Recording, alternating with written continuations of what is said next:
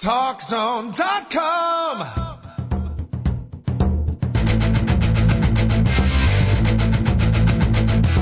Now, Talk Zone presents Two Guys and a Mic, your mid morning break sports talk show. It's a passionate yet lighthearted look at the world of sports, featuring the coach, John Cohn, and the big dog, Joe Radwanski. They'll recap the games from yesterday, look ahead to the matchups tonight, and cover a lot more in between. Now, Two Guys and a Mic on TalkZone.com. And welcome into Two Guys and a Mic after a Bears victory. Wow. Who would have thought a Bears victory? That puts me in a good mood this morning. JB and Seth Gruen in with you today. Coach is off, probably enjoying this lovely weather we have as we head towards New Year's. But uh, for those of you listening in the Chicago area, and I know that's many of you, you're happy today, or you probably are happy today, or maybe you're upset today because you were wondering where the hell this has been for the last eight weeks. But uh, we got lots to talk about today on Two Guys and a Mic. There's a great amount of information that we can break down and discuss with this Bears game from both the Bears side and the Vikings side after a stunning Monday night football. Bears win in OT 36 to 30 and there's plenty other things that we can get into, but Seth as I as I woke up this morning, I was thinking to myself, you know, should I be really excited that the Bears won? Should I be really happy that they beat the Vikings? Should I be thrilled that Brett Favre lost at Soldier Field? Or should I really just be wondering why we haven't seen competent football out of a team that apparently can play it since what? I don't know, the fourth week of the season? Well, I think that there's something to be said there. There's untapped potential, and, and does that lie on the coaching staff? I don't know. Does that lie on, on the rest of their player development people as my mic completely falls off the desk. You can be like a singer. You know what I mean? You can just, uh, it's like when, I, when Coach and I do the show together, and we, you know, because when he called it two guys and a mic, the first thing I'd send him the first time we did it was, is are there going to be harmonies? You know, are we going to be like Paul and and George in the Beatles? Is it going to be like we're going to be sitting up with two with one mic and actually being two guys on one mic. By the way, there are two mics. There's always two mics. In fact, There there's four. four mics at this table. We just choose not to use two of them. And David Olson, our fine producer, has a mic. So it's really three guys and five mics. But Two TVs counting? and a clock. and two TVs and a clock. That's right. But anyway, it's like it's like that. What was that show? That two guys, a girl, in a pizza place. That was a terrible idea. And then there's two and a half minutes. Like everybody's got their own their own shtick with that. But anyway, you were making a point about the Bears. Yeah. Anyways, I, I who is that on the coaching staff? I don't know, but one thing you can take a lot of. Uh, there's a lot of good that comes out of a game like that. Two teams going in totally opposite directions actually did a role reversal. The Bears actually kind of looked like, dare I say, a playoff team. But one thing that I was very impressed with, and I have not heard anybody point out, is, is Chris Williams, the left tackle, the, the supposed left tackle of the future. Did not allow Jared Allen one sack. In fact, Jared Allen only had two tackles. I looked at the box score afterwards. Sorry, coach.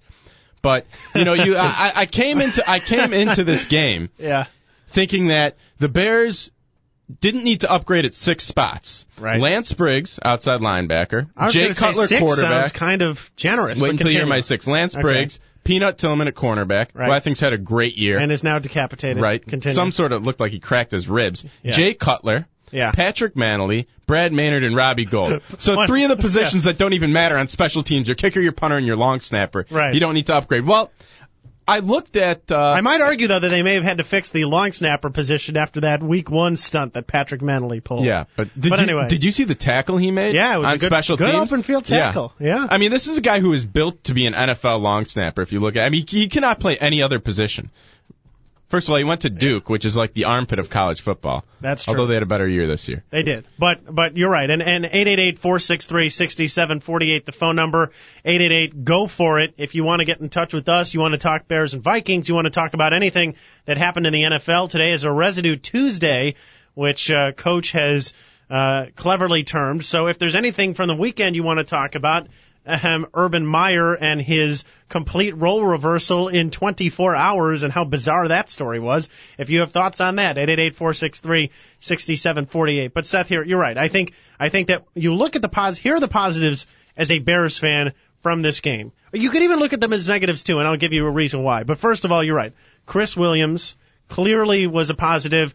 I thought he was going to get manhandled, destroyed, whatever you want to say in terms of what was going to happen with him against Jared Allen, he played admirably well.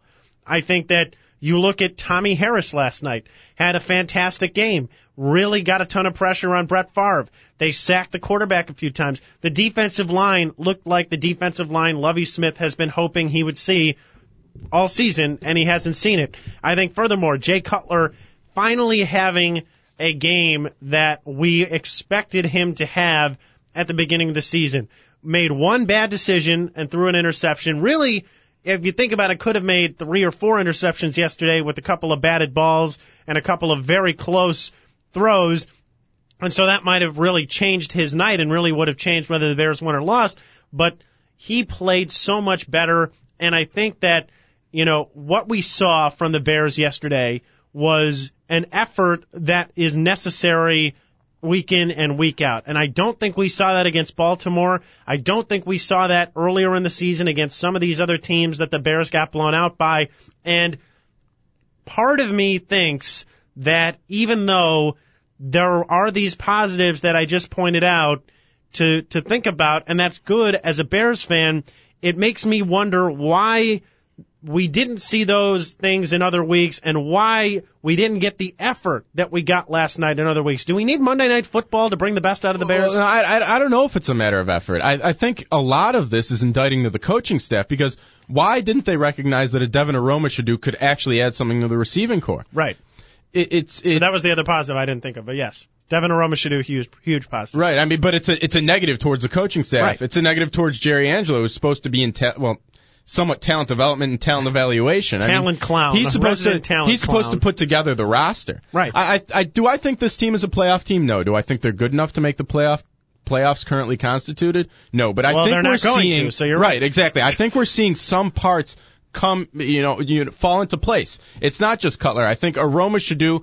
Maybe part of the future plans. I think Chris Williams is m- looking more and more like the left tackle that the Bears hoped he would when they drafted him last year in the first first round. Can I So- can I quickly say one thing though? How funny was it yesterday when Ron Jaworski and Jon Gruden first had to say Aromashodu? Oh Mike yeah, they, they mispronounced so many names. I was Mike Tirico got it right. Mhm. And to his credit, he did it right. Well, Gruden also said Adana G instead of Right, Adana yeah. J, which was kind of bad. But who okay. blocked the key extra point. Let's not overlook that. Right. I mean, you're only calling Monday Night Football. You might want to learn the names. Yeah. Anyway, but I, I okay, it's Aromashodu seems like a hard name when you look at it, but it actually is pronounced phonetically. I mean, it is spelled as it is said. Aroma Shadu. It's not, you know, and so if you hear Tirico say it right, then you hear Jaws butcher it like three or four different ways. Arosha Madu or whatever he called him. And then Gruden, he's got the layup now because he's heard it right and wrong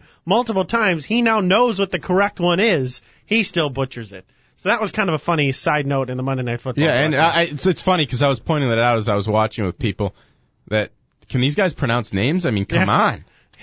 Devin I, I Arosha realize these- Madu and Israel Idonije. It's like one time I heard I heard uh Chris Berman mispronounce Olin Kreutz's name, like he said Olin Krutz or something like that. I'm like, this is this is one of the best centers of the decade, and I know it, it he made the NFL's All Decade team, but I don't think he made a lot of the other ones, Sports Illustrated and whatnot. That's interesting. But it, it it's it's unbelievable to me how, how some of these guys can't pronounce these names because I, I guess I have a good memory. I don't know. Yeah, no, uh, 888-463-6748 is the phone number. 888-GO for it is the phone number. The email address, uh, like I said the last time I was on solo, I, I don't have the password, so I can't take your emails because I don't know how to access the emails.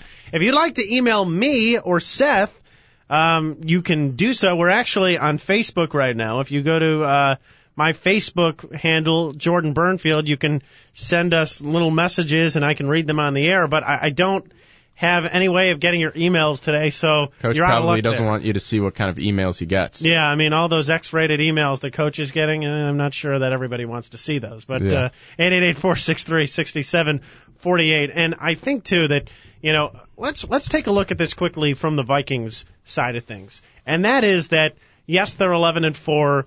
If they win next week and the Eagles lose, they could still get the number two seed in the NFC, which still puts them in a position to have a bye going into the playoffs, and their little streak of losing three out of four really becomes sort of inconsequential. But you're going into the playoffs not playing your best football, A. B, you really don't look like the same defensive line without Pat Williams in there. C, Adrian Peterson, among all players not quarterbacks, has the most fumbles of any player in the National Football League lost. He has seven fumbles, six lost. And let me just say this. Adrian Peterson is a great player by reputation. He is a great player, period. But this year, he really hasn't been that good. He has been good in games and has been really bad in games. And to me, Adrian Peterson may be a liability for the Minnesota Vikings in the playoffs if you can't count on him to hold on to the football. Teams lose in the playoffs early because they turn the ball over. And if Adrian Peterson is going to be a liability in the playoffs in terms of fumbling, I almost hesitate to give the ball to him. Furthermore, Seth, if I'm the Vikings, why do you have to rely on him so much anymore? You brought in Brett Favre for the reason of taking your team to the Super Bowl. If I were the Vikings last night in that game, listen, you threw a pass to Peterson. Obviously, far less a chance that he's going to fumble that ball or have it stripped away by Hunter Hillenmeyer as it was, which caused the Bears to win the game. But why don't you just let Brett Favre do what Brett Favre oh. does and win you that game last night? Because Brett Favre doing what Brett Favre does, he's going to throw interceptions too. But I think Brett Favre in that spot is one of the most clutch quarterbacks. He led the team on the game tying drive with six seconds left on that beautiful throw to Sidney Rice. And to me, there are few quarterbacks I'd rather have than Brett Favre in overtime, overtime trying to win me a game. Well, I, you know, I, you, you make a valid point. point, and obviously you brought in Brett Favre to do some of the things that a Tarvaris Jackson couldn't do because they had such poor I play throw as well as Tarvaris but, Jackson. But when you at the same time bringing one guy in, and, and I think the Bears, this happened to the Bears a little bit, and I was afraid this would happen when they brought in Jay Cutler. You don't want to lose your lose your identity as a team, and, and Adrian Peterson really is the best running back in football. I, I still think so, despite his production. Part of the reason, part part of the, the byproduct or, product of his production or lack thereof is, is a porous offensive line. That offensive line has played horrible in run blocking and pass blocking. So I mean, I mean the fumbles, obviously that's not good. That's his fault. But part of the reason he hasn't had those hundred yard games is because the line isn't blocked for him. The, the line hasn't been as good recently, but the line came into this season as one of the better lines in the National Football League, and I would argue is Don't play it on paper, man. Well, but it but it was one of the best lines throughout the first 11 weeks of the year. They have started to play poorly, and that's one of the reasons why the Vikings have lost three out of the last four games. But to me, I can't give Adrian Peterson a pass because of the line, because for the most part this season, the line has been good. The line hasn't been good over the last three, four weeks. So you want to say Peterson has struggled over the last three, four weeks because the offensive line hasn't been as good? I'll give you that. But I'm not giving you that for the season. Now, that said, Adrian Peterson is still third in the National Football League in rushing at 1,329 yards, which is good. It's a good season. It's not an outrageously good season. The outrageously good season is the one that Chris Johnson's having, where he's going to eclipse 2,000 yards next week as long as he gets 130 He's yards, I mean, whatever that- it is. But but but my point though is that I understand that Adrian Peterson was was the identity of this team. But who are we kidding ourselves? Okay, Brett Favre is the identity of the Vikings now. They brought Brett Favre in to lead them to the Super Bowl. He is a Hall of Fame quarterback, regardless of the fact that he's 40 years old. For only two games this year has he played like a 40 year old. For the rest of the games this year, he's played like a 25 year old Pro Bowler. Okay? So, Brett Favre is the identity of this football team now. It's not Adrian Peterson. Adrian Peterson is a great threat and a great complementary player to Brett Favre. But when you have the, the quarterback No, wait, I don't. do- I, I don't think Adrian Peterson's a complimentary player. When you talk about the best running back in the league, But, the most this, talented. Well, but this year he hasn't been the best running back in the league, even though he's been a good running back. And yes, he is a complimentary player to Brett Favre in this offense. If you didn't have Brett Favre on this team, they would not be 11 and 4. Brett Favre has made has made receivers out of Percy Harvin and Sidney Rice and guys that we didn't know anything about coming into this year. Harvin's obviously a rookie, but my point is is that coming into the year, we knew that the Vikings had talent on the offensive side of the ball. We didn't know that these receivers were that good. Brett Favre has made these receivers a lot better, and to me, Brett Favre is the offense. Adrian Peterson is the number two. I mean, I don't even think it's You- even close at this point. right I, I, but but Super Bowl winning teams run the ball in the playoffs, and I think great teams run the ball. And don't forget, But do- you but- have a Chest, you have Chester Taylor back. I mean, this is true. a quality running team. Chester Taylor was a 1,200 yard guy. Uh, well, listen, I'm not trying to slam Adrian Peterson. He's still a really good player. But to me, it. I, I think the whole running the football thing is a little overrated. The St. Louis Rams, when they won the Super Bowl, yes, Faulk was a great runner, but they were a great passing team too. And the and the Patriots teams that won Super Bowls never really had a really good running back. They were brilliant passing offenses. So to me, you can win a Super Bowl without having a brilliant runner. Even the Colts, when they won the Super Bowl over the Bears in 06, had Peyton Manning. I- I'm and, not saying and brilliant is a good running back, but they weren't running the football to the Super Bowl. But, but those are all teams that can run the ball well and run the ball when needed. Because But the- part the of running Vikings balls, you can- control the clock. You give your defense a breather. I mean, it, it no, in no other sport can an offense dictate on defense. And I think running the ball is, is, is germane to that. It's so important to that.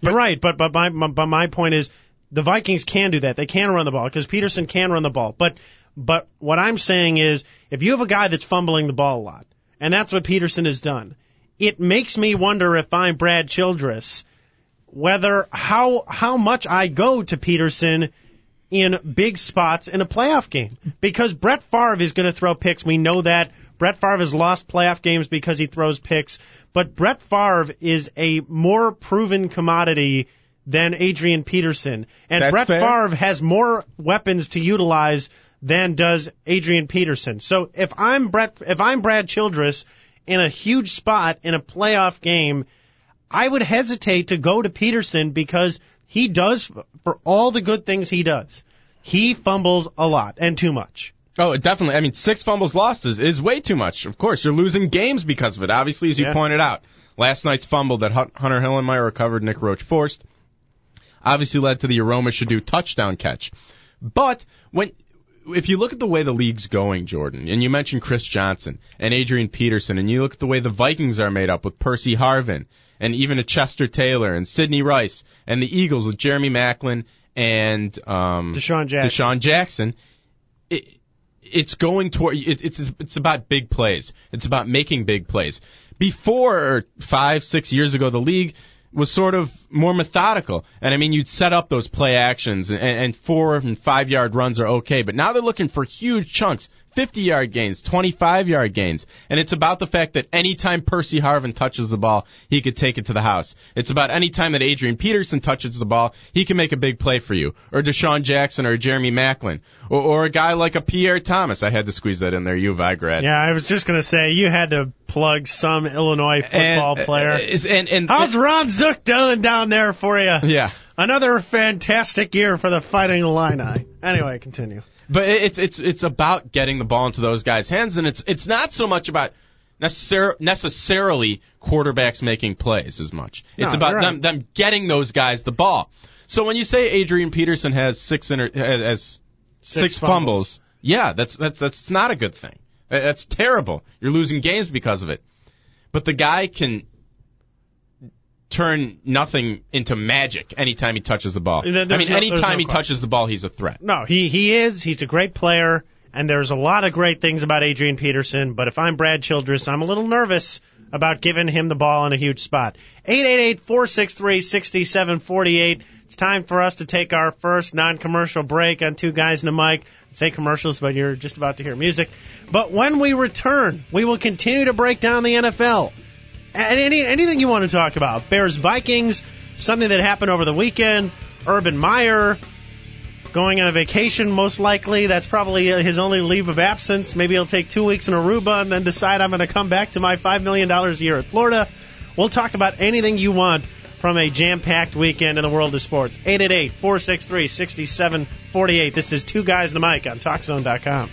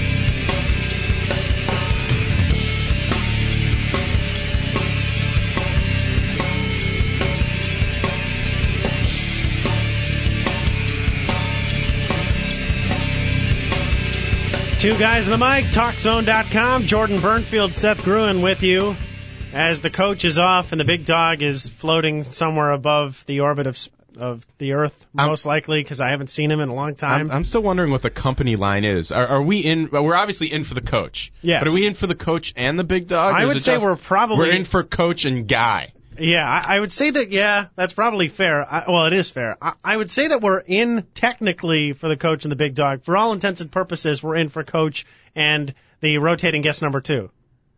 I've co-hosted more shows than the big dog has. Have you met the big? You've met the big yeah. dog, right? Oh yeah, he was here the first day. Oh, okay. Hasn't- Yeah, hasn't been sounds back about since. right. Yeah, the first day. He's on a he's on a, a very long hiatus from his new radio. It's just show. weird. You hear at the beginning yeah, with your hosts, John, Co- the coach, John Cohen, and the big dog, Joe Radwanski. Well, it's like last week when I did the show solo. I just came on after the open and I was like, nope, just me, because big dog Noah stop. But I- well, let's hope one day that uh, the big dog, with, with with with all the things that he's doing, can find his way back to this lovely studio to grace your presence on TalkZone.com. Because I'm a big fan of the big dogs, and I would love to see him back. But you know, big dog is uh, he's constantly traveling around doing things.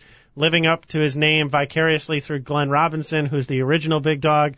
So you know, it's just that's what that's what he's got to do. I guess so. He's he's a he's a jack of all trades. Yeah, that- I mean, if He's really, yet to master one. I was gonna say, if there's really somebody who has done so many different things in terms of job, in terms of experiences in their life, Joel Radwanski has had a very rich existence in terms of that. But uh, we've been talking Bears and Vikings. We'd love to hear from you.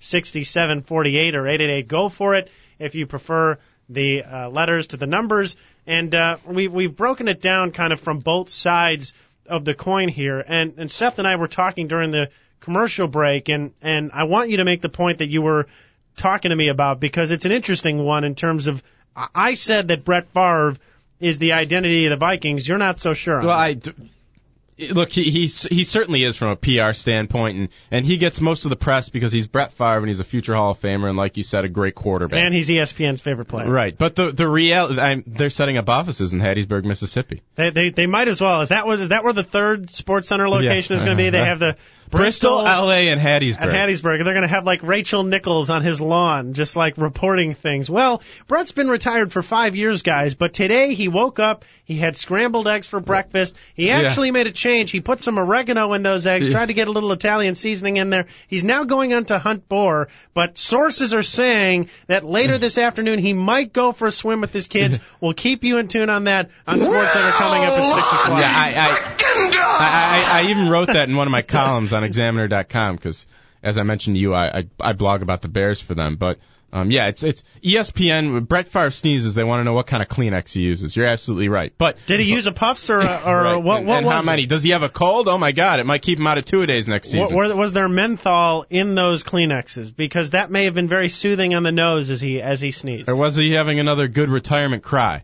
But anyways, Oh, what I was saying, what I was saying in the break is that if the Vikings lose next week with Brett Favre, they're only one game better.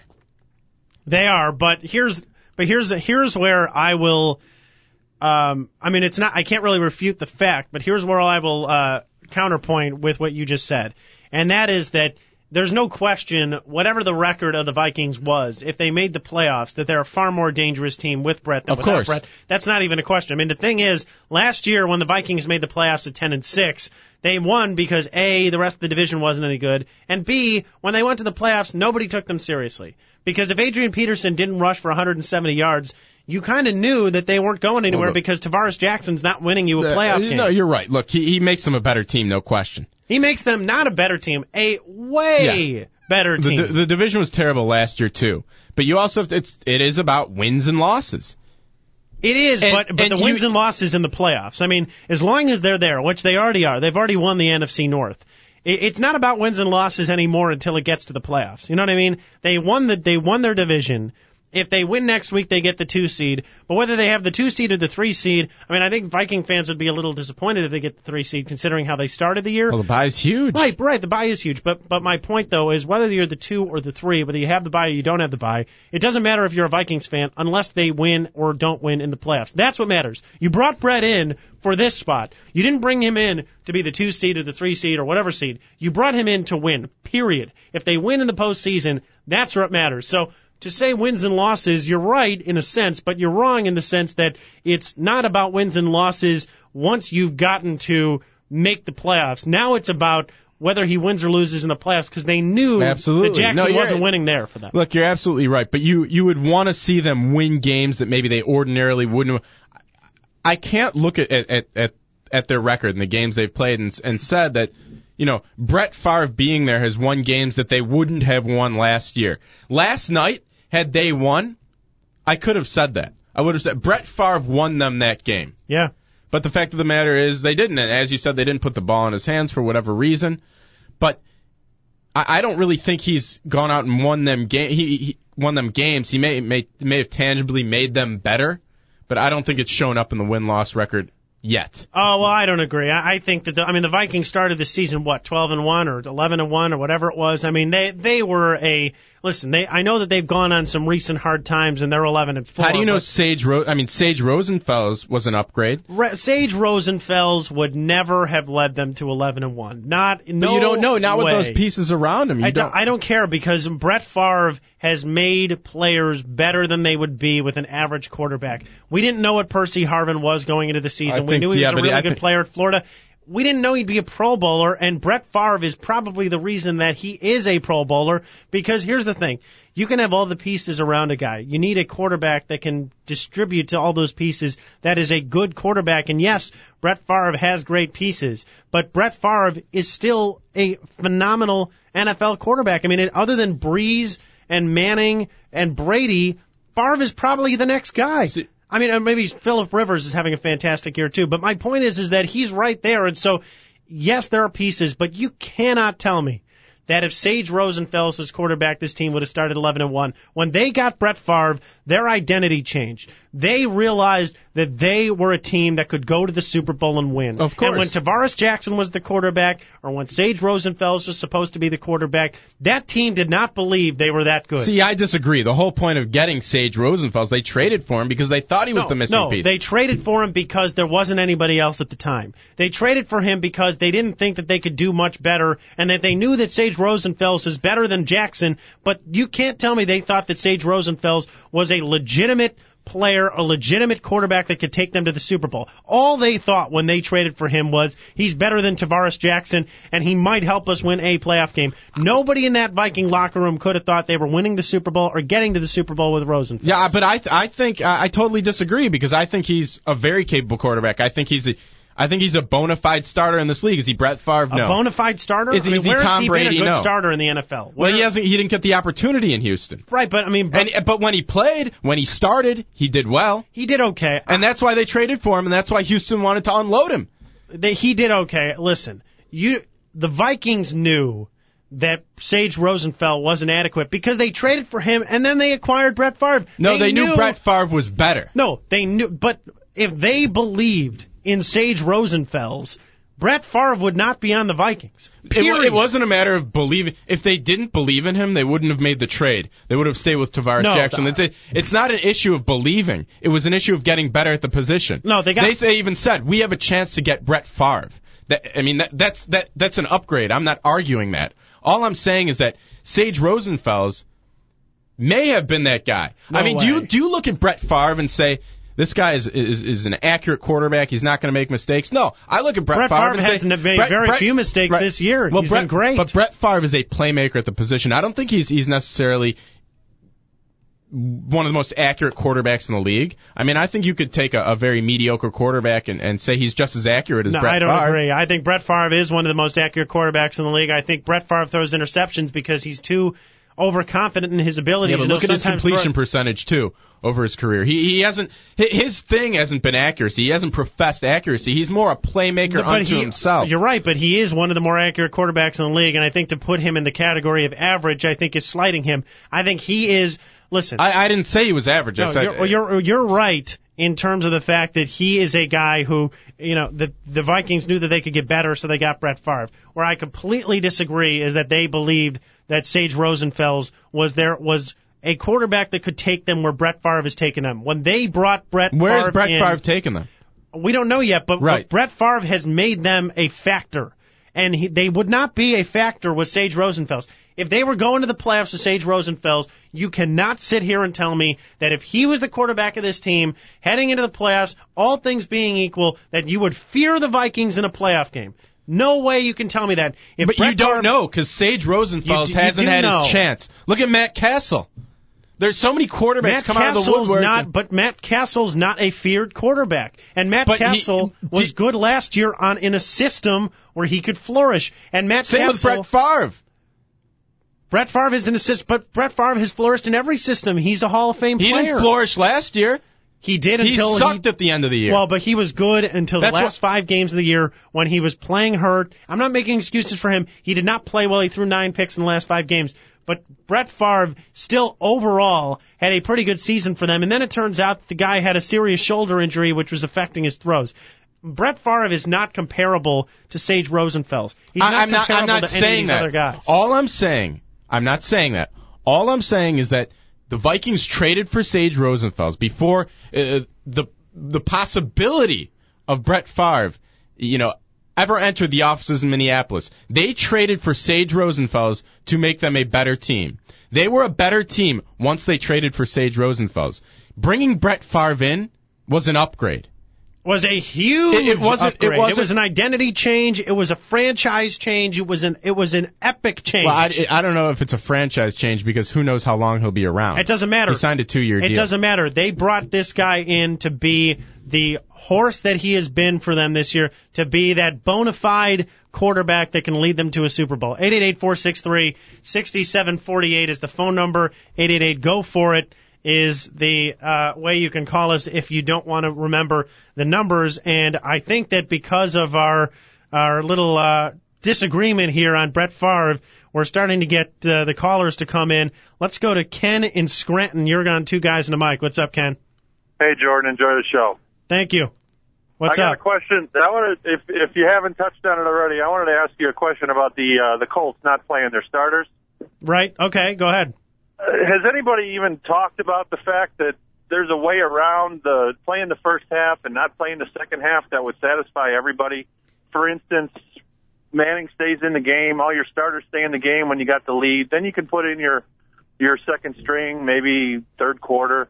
They- lose they- the lead, They did that. lose the lead, lose the lead, put Manning back in. Yeah. You know what? I So- I think you're right in that sense because I think that they oh, should lose have. the lead. Put Ma- okay. I- Yeah, I, I, I think they should have put Manning back in the game. To me, oh, well, Ken, let me ask you this first. Do you think that if you were Jim Caldwell and you were the coach of the Indianapolis Colts, is there any way that you would have done what he did and take Manning out of the game and risk losing and risk history? No, not when history's at stake. Right. If you figure Manning's going to play maybe 20 snaps the whole game, why do they all have to be in the first half? Why can't you play 10, get his touchdown early on, see if you can milk the lead? He's going to play 10 more snaps in the second half. If you're going to if you're going to get hurt, you're just as likely to get hurt on the first play as you are the last play of That's the game. that's true, but Ken, I think part of the the whole point of playing him, and in particular on the offensive side of the ball, and you heard the Colts say that, was for them to establish some sort of rhythm. Now, I think it's terrible that they didn't play. I agree. Um, I think it's a look, joke. I, I think i i hindsight's twenty twenty, and had Peyton Manning gotten hurt, Jim Caldwell, you know, would have been thrown on thrown under the bus, and people would have said, "What what the hell is he doing?" and all that other stuff. Peyton Manning, though, has started, reality what is has he started, part 200 of the straight reason- games? Part of the reason I don't like this, um, you know, this this not playing players or resting players once you've clinched is don't forget you have a bye week. Um, when when you've clin- clinched home field advantage throughout, so you actually have two weeks before the next playoff Right. game to That's heal up. Yeah. And I, I, from a philosophical standpoint, if, I, if I'm waxing philosophical on you for a second, so much of sports is about chasing history and records. I feel, Yeah. and 16 and 0 is a great accomplishment, and to be able to run the table through the through the Super Bowl is is something that that only one team has done. So I think chasing history is a huge part of sports. Su- people win Super Bowls every year. And I'm not saying that's not the goal. And 16 and 0 is meaningless if you don't win the Super Bowl. That's right. No, you're you're right. But and, but and- and- competitors should want to win every week. You're right. And thanks for the call, Ken. We appreciate it. It's just to me, it's like, why? Okay. If you, you by losing this game, you have effectively killed some of the momentum that you have going into the playoffs. You have ended the perfect season. You have ended the whole buzz of what was going good with the Indianapolis Colts. And I think to to be honest with you, and this is something that I haven't heard much of, and and Ken just made me think of it, so I appreciate that. Is that I think that the the Colts have put more pressure on themselves. Because now you have to win the Super Bowl. Yeah, well, you have because to- you you ended your chance at history for right now. So now, if you don't win the Super Bowl, then you A blew history and B didn't win the Super Bowl. So then that sitting those guys in that game was a forfeit. Mm-hmm. I mean that's what it, that's what it becomes. These- if if you don't win the Super Bowl now, then your decision has cost your team not only a chance at the championship, but has cost your team a chance at history. And to me, listen, players get hurt in the NFL. I understand that there's a risk. I understand that there is an inherent problem with late in the season, teams having to worry about whether they can play guys and whether they can't play guys because of what potential risks may follow from that. But here's my point. If you're the Indianapolis Colts, you have a chance to be 16 and 0. My opinion, you have to go for it because of the historic value of it. Yeah, I and agree. if you go for 19, and- if you're the only team to go 19 and 0, if nothing else, you'd finally shut up those annoying ass 72 Dolphins that cannot stop with their champagne and their crap. That would end, and a lot of people would be very happy to see that. But furthermore, it's just it's it's also changing the playoff picture. You are changing the integrity of football when you are basically forfeiting a game and now allowing the New York Jets, who their coach Rex Ryan said two weeks ago that they were dead, and now they can make the playoffs because the Colts didn't try Yeah. to win that game. It's just I agree with what Ken said too, is that Peyton Manning, if once they fell behind, he should have gone right back into the game to try to win that thing because you owe it to your fans. And you, yes, you owe it to your fans to try to win the ultimate thing. I understand that winning the Super Bowl, yada yada yada, that's the most important thing. But what nobody seems to think is that they didn't put more pressure on themselves. I think they would put more pressure on themselves than they would have if they were six, 15 and 0. Right? I, I- I think these these guys put enough pressure on themselves in, in, internally to win the Super Bowl. Yeah. Full disclosure, Mercury Morris is is on my list of sports people and fan and, and teams that I can't stand. Oh. So, just like you, I'd love to see them break the record. But more importantly, is these aren't life altering sort of decisions. And I realize there are job concerns. And Jim Caldwell was like, "Well, if Peyton Manning got hurt or one of my key guys got hurt, I'd be Peyton criticized." Manning, though, He's is like- probably right. But he's one of the most durable. I mean, here's the thing. I'm not saying that he couldn't get hurt. Obviously, by being in there, there's a chance he could get hurt. You could tear But- an ACL at any right, time. Right, but you could get hurt any time. Peyton Manning has proven to be the most durable quarterback in the league, t- second to Brett Favre. Well, I mean, see- he has the longest games played streak No, I, in the I league. understand that. To Brett Favre. Uh, to the, I don't really subscribe to the you can get hurt anytime argument because getting hurt in a game that matters and getting hurt in a game that doesn't matter matter are, are two separate things. But as I said, you're cheating history, and we, we sports are about chasing records in history as much as they are about chasing championships. Forty years from now, nobody's going to remember who won the 2009 or 2010 whatever Super yeah, Bowl. Yeah. They would remember if the Colts ran the table.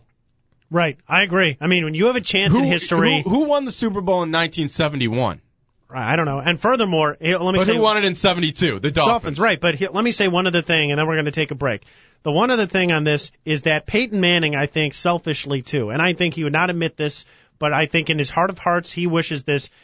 Tom Brady gets a lot of credit for the Super Bowls that he's won, and for going 16 and 0, and for getting to a Super Bowl, and with a chance to be the only 16 and 0 undefeated team in the history of the NFL. Are you going to sit here and tell me? Is anybody going to sit here and tell me that Peyton Manning doesn't feel like he really wanted that just to have another leg up on Tom Brady. Peyton's won one Super Bowl. Peyton's numbers in his career are better, but Tom Brady, in many circles, is considered the better quarterback because of the Super Bowls he's won. If Not Peyton. Manning, well, I'm not saying I agree Yeah. with it. I'm telling you what I think is, is the perception. And furthermore, if Peyton Manning had gone 16 and 0 and had won the Super Bowl as a 19 and 0 quarterback, that is something that no one would have ever been able to take from him in terms of his legacy going forward in the NFL. And I think that that would have really changed the national perception between Brady and Manning, where it's been a toss up for years, I think Peyton Manning would have vaulted right to the top, even though he's won one less Super Bowl, and I think that matters to Peyton Manning. You wa- 888-463-6748. You want to know what's amazing about Peyton Manning? It's Yeah. like if you have Chris Johnson or Adrian Peterson on your fantasy team, most likely you're going to go to the fantasy playoffs. Yeah. Peyton Manning is like an automatic ticket to the playoffs. I got news for no you. matter I what had Peyton. Manning and I didn't make it. Not not in fantasy. Oh. I'm saying in real life. Oh, okay. We get the you In get fantasy, I didn't confused, make it. Yeah. yeah. It- it- I mean, it's unbelievable the Yeah, streak. he's- he's- because especially in yeah. the NFL when year to year th- things don't things don't carry over like right. that. Yeah. Teams just because a team made the playoffs one year doesn't mean they make it the next right. year. I mean, look at the there's so Steelers. they may not make it. I mean, the Yeah, Steelers the won the Super Bowl champs. Yeah. I, I think that's that's amazing to me. Yeah. That one player like that affects a football team so much when so many different things happen. I mean, last year, the Jeff Saturday injury. Right. That's huge. That's a huge part of their offensive line. Joseph Addai was bad, and this, you know, you had Marvin Harrison dropping off, and he's not on the team this year.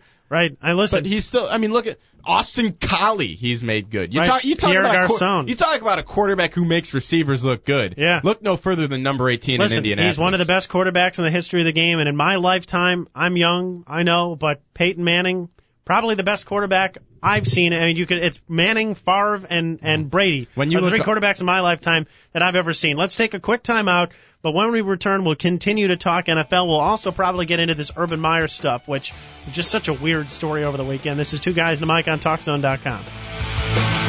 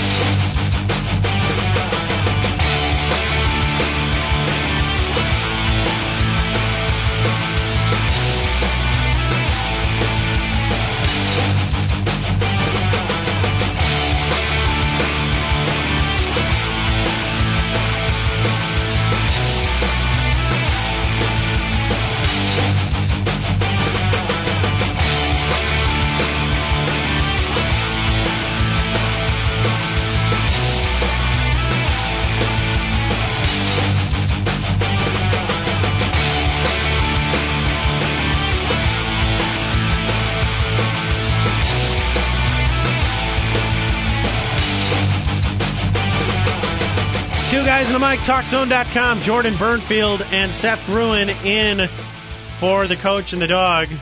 JB and Seth taking your calls, 888-463-6748. We've been heavy on the NFL. I want to switch to a minute though for uh, to some college football, and that is where we saw this story over the weekend on this Residue Tuesday, as Coach would say, that Urban Meyer, it comes out on what was it uh, Saturday night that Meyer is now going to leave Florida. He's going to resign from the program, citing health reasons, which seem to have been fairly uh, vague in terms of what the health problems exactly were, but due to stress in his job, Chest he was having chest pains and. You know, just wasn't feeling good, and then he was going to resign, and then we wake up the next morning to the news that Urban is not resigning. He is going to take a leave of absence, and then he goes to his press conference. Which was on the table. It was reported that that was on the table when he decided to resign. Let's make that very right, clear. Right. And so then he decides that he'd rather take this leave of absence, and then he has a press conference, and he decides, well, I'll probably just take a couple weeks off, and I'll be back to coaching at Florida next year. But it was a wild story over the weekend. I have a bunch of thoughts on it, but let's get some thoughts from our callers first. We have Tim on the line checking in here on the TalkZone.com. Tim, what's up? Hey guys, how you doing today? Good. Good. How are you? Doing good. Uh, this Urban Meyer thing. I mean, f- from my standpoint, all it is is just a recruiting ploy. I think that they realized when he said he was going to be stepping down that they you know, so close to National Signing Day, they were going to lose all their top recruits that they had lined up. Uh, Florida State's had a, a great recruiting uh, time here since Bobby Bowden stepped down. Uh, a lot of the prospects that Florida was looking at were also guys that Florida State was looking at, and I think they were a little worried that Florida State was going to come in and grab some of those guys, along with Tennessee, Georgia, Alabama, all these guys that they had lined up. And I think that the only way that they thought they could hold on to these guys, at least through National Signing Day, was for Urban Meyer to come in and say that he was going to maybe return next year, or So- so at least the year after. So basically, you're saying you you don't think he's going to return.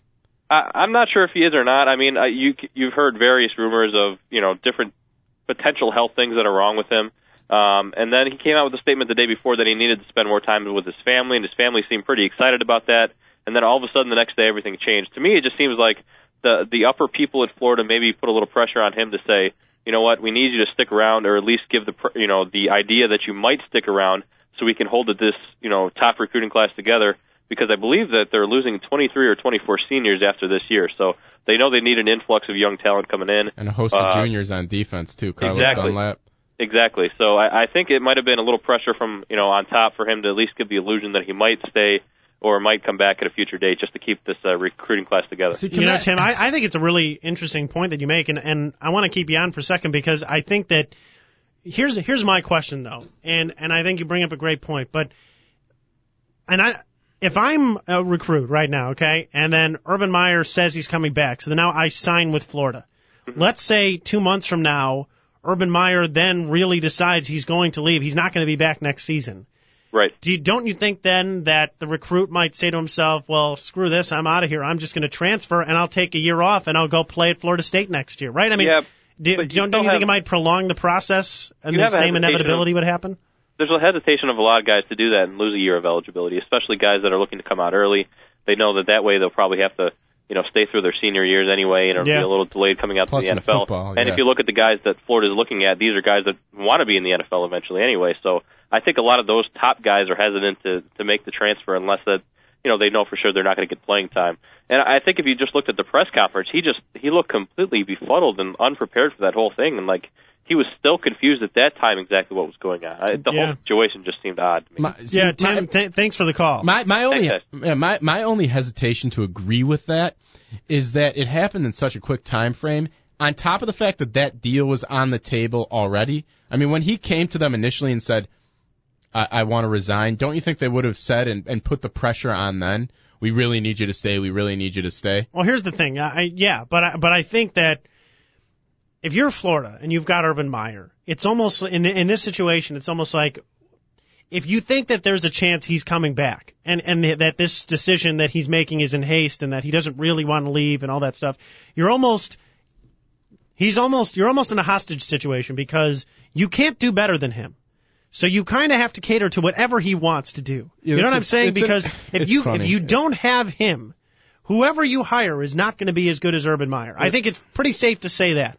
Unless you were to bring Bob Stoops But in you know what? like you know, that. it, it, it's it's you bring up a point that I thought of immediately, and it's very applicable to everything that's going on in sports. You look at the Brett Favre situation, Michael Jordan's numerous returns. As fans, we empower that. We empower an Urban Meyer to vacillate between whether or not he wants to resign completely and retire from coaching, or sort of take a break. But I think we do. but I another think Ur- Urban Meyer will come along. Well, but And just just as another Michael Jordan came along and LeBron James. oh god, don't even get me started on that, please. I don't. I don't. Okay. But, I mean, I'm not going down that road with you right now. But the fact that you just said another Michael Jordan has come along with LeBron James made me just like barf in my mouth a little bit. I- Okay. LeBron James may end up being a better player. He's not even. him. First of all, he's not even close. I, I don't I want agree because he hasn't won the championships. But I don't even wanna get into that. I'm not going down that empower- road yet. We empower great athletes and coaches to control these situations and to vacillate between them. But but I think Because I think that as- more than that though, I think they empower themselves. I mean, listen, when you're the best at something, and no one can replace your value. You have empowered yourself. You are the most valuable commodity course. out there. I mean, put it this way, okay?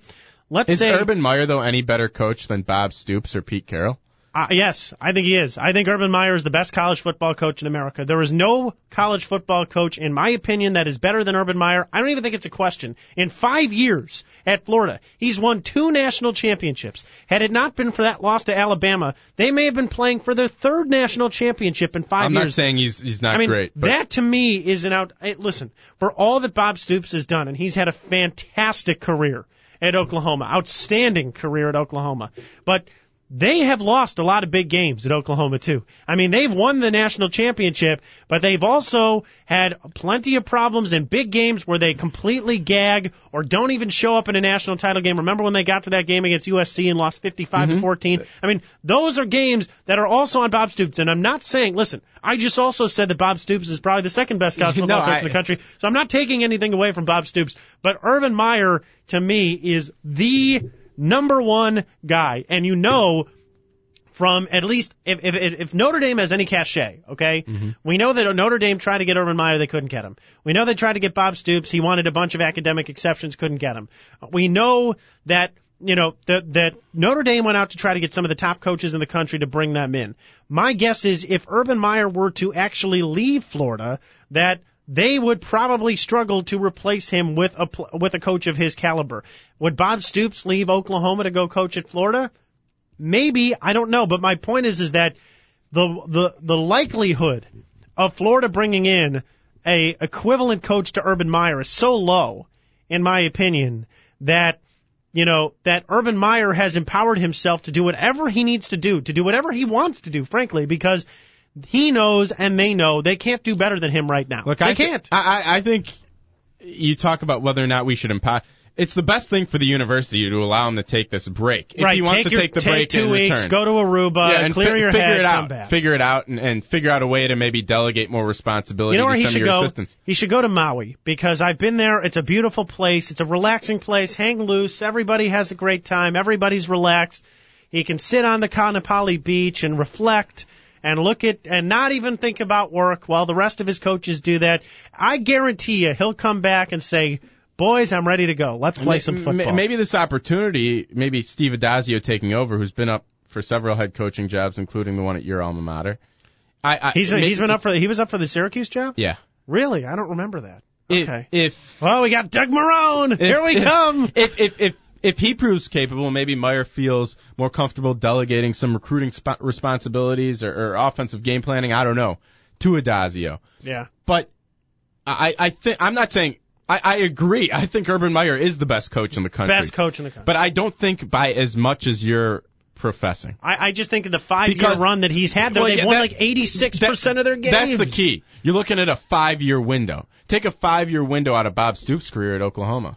I, listen, I'm not saying Take a five year window right. out of Pete Carroll's career yeah, at USC. absolutely. So I, I think I think the jury is still out. I mean, a lot of people were speculating that Meyer wanted to leave, and I don't think this is true, but because they were losing so much and Florida wasn't going to be as good, they were vulnerable next year. Oh, so let's see. I, I mean, when you look at Oklahoma and USC, they're they're they're always in the national championship conversation, just as Florida is. Right, I mean, you listen- had Tim Tebow, probably the best college football player of, of definitely this decade, maybe of all time. Right. I mean, you're right. I, listen, the five year run is a gr- it's a good point. I mean, if you took a five year run from Stoops, you took a five year run from Carroll, all these guys are right around the same place. I just think Urban Meyer is the number one guy because of the success that he had at Bowling Green, the success that he had at Utah. I mean, at small programs too.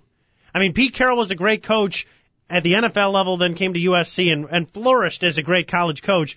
And Bob Stoops has been great everywhere he's been too. I'm listen. So what about sp- Chris Petersen at Boise State? You're you're splitting hairs. I would I would I think you can't put him there until you see him coach at an even bigger program. I think what Chris Petersen is benefiting from not that he's not a great coach. Mm-hmm. I really think he is a great coach, but when you're the best team in the WAC, you can continue to be the best team in the Well, WAC. they've you made can get the themselves best a recruits. novelty. Right. Yeah. You can be you can get the best recruits. Every good player out there is going to want to go to Boise State because you have a good chance to win. Right. So I think that the recruiting sells itself now at Boise Oh, he, State. he's getting he's getting five star. He's getting he's getting some five star Right. recruits. They they become a novelty. They're like the uh, they're the Gonzaga of college right, football. exactly. That, that, I, I completely agree with that. Recruit itself. I But, do- but- here's the one point I wanted to make though, and and, I- and this was in David Haugh's column in the Chicago Tribune recently, was this whole idea of could the NCAA regulate the number of hours coaches can spend in their office working and whether that might benefit somebody like an Urban Meyer or whether that might benefit any of these coaches who work 24 hours a day, seven days a week It's as college un-American. football coach. Well, maybe Why should they? Why should they regulate uh, how much time a college football coach works and not Health. not a factory worker who wants to work overtime to make more money? right health health purposes. I mean, you you can't tell somebody how hard to work. right. I mean, they, they, to, That that would never happen, and I think that's absurd. Well, to me, I think you bring up a valid point. To me, though, it's it's okay when you get when you pay these guys a ton of money to be your college football coach. This is part of the territory. Right. They know that their job is to be, you know, constantly working, BlackBerry always going, etc. It's not just that, recruiting, win. coaching, winning. Eh, you're right. To, but to win, you have to do all this stu- all this stuff. The NCAA regulates so much as it is. Would it be is it that wrong if they were to say that coaches had to that could only spend X number of hours within their office? I mean, listen, these guys are going to work out of the office, but just as some kind of regulation that might be able to relieve a little of the pressure on these guys, to me, if listen, they can work as hard as they want ultimately, but I think that it wouldn't be the worst thing if the if the NCAA set some kind of relaxed type of regulation just to send the message out there that these guys can have some semblance of a life. You know what I mean? That that there is some limit, there could be some boundary to what they're doing because as much as these guys get paid and as much as they've signed up for this, it is a really tough life. And and I can sympathize with somebody who is stressed for how much work they constantly have to do. I- we I- all can. We I all think, do. I think college football coaches deserve to get paid what they get paid. Yeah. Uh, more so for the hours they work than for the revenue, the the insane amount of revenue they bring into their universities. Yeah, well, but uh, I, I would love to keep talking about this, but unfortunately, we are running out of the running out of time. Thank you so much for joining us here on the Talk Zone today, Seth. Fun working with you fun, again. yeah. and uh, I Great will, radio. Yeah, well, I I hope so. Maybe some semblance of radio that was something near great. Either way, I will be in tomorrow, so tune in. This is Two Guys and a Mic. We'll see you tomorrow on the TalkZone.com. Take care.